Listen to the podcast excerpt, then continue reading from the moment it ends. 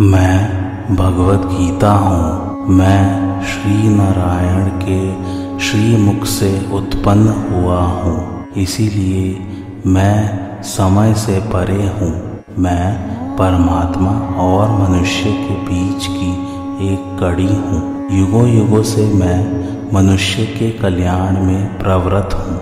जिस मनुष्य को मेरा बोध हो गया, वह फिर संसार के बंधन से मुक्त होकर परमात्मा में सदा के लिए लीन हो जाता है। मैं भागवत गीता आपको अपना परिचय देता हूँ।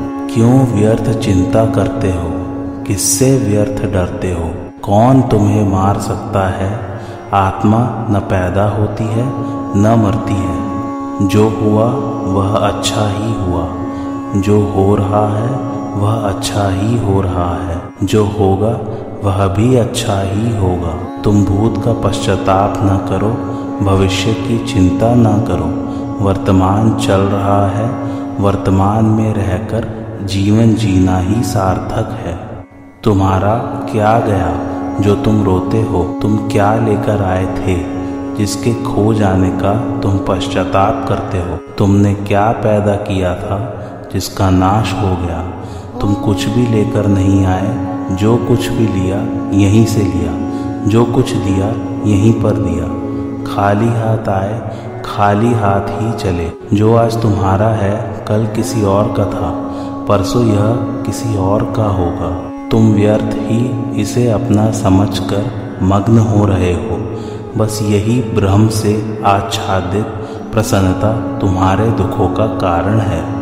परिवर्तन संसार का नियम है, जिसे तुम मृत्यु समझते हो, वही तो जीवन है।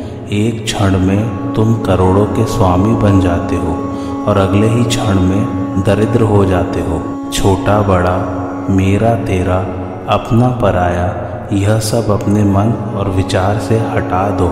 फिर सब तुम्हारा है और तुम सबके हो। न यह शरीर तुम्हारा है और न तुम इस शरीर के हो। यह शरीर अग्नि, जल, वायु, पृथ्वी और आकाश से बना है और इन्हीं में यह विलीन हो जाएगा। जो शेष रहेगा, वह आत्मा है। इस शरीर की सत्ता को तो तुम मिथ्या ही जान। तुम ईश्वर परायण हो। अपने आप को भगवान के अर्पित कर दो। वह ईश्वर ही सबसे उत्तम सहारा है। जो उसमें आश्रय पाता है, वह भय, चिंता और शोक से सर्वदा मुक्त हो जाता है। जो कुछ भी तुम करते हो, उसे भगवान को अर्पण करो। ऐसा करके तुम सदा जीवन मरण से परे अपार आनंद का अनुभव करोगे।